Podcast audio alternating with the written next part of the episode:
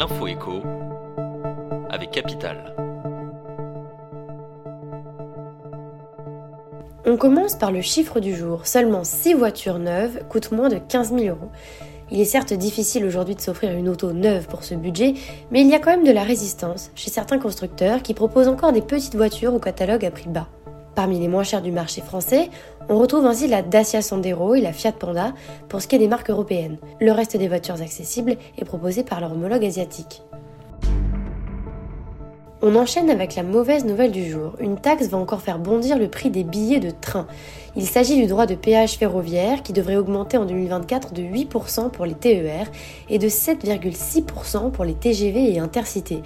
Une nouvelle augmentation de 4% est également à prévoir en 2025 et 2026. Rappelons que cette taxe est plus élevée en France qu'ailleurs en Europe, à raison de 9 euros en moyenne pour les TGV et de plus de 8 euros sur une voie classique, soit respectivement 40 et 15% des prix du billet. On poursuit avec l'alerte du jour, l'option qui peut coûter cher aux hôtes Airbnb. Pendant les JO 2024, les prix annoncés pour certains types de logements pourraient battre des records au vu de la demande. Mais pensez à bien vérifier les paramètres de votre compte Airbnb, car certains hôtes ont reçu des dizaines de mails de demande de réservation en une nuit parfois, alors qu'ils n'ont jamais ouvert la réservation pour l'été prochain. Il s'agirait plutôt d'une erreur d'inattention.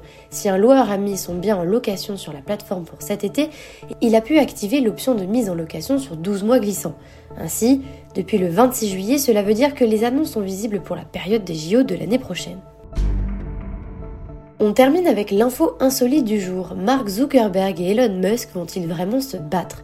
Les patrons de Meta, ex-Facebook, et de X, ex-Twitter, pourraient s'affronter lors d'un combat d'arts martiaux mixtes de MMA dans une cage le 26 août. Cet affrontement devrait même être retransmis sur les réseaux sociaux, voire sur la plateforme de milliardaires sud-africains qui précise que l'ensemble des recettes sera reversé à des organisations venant en aide aux anciens combattants.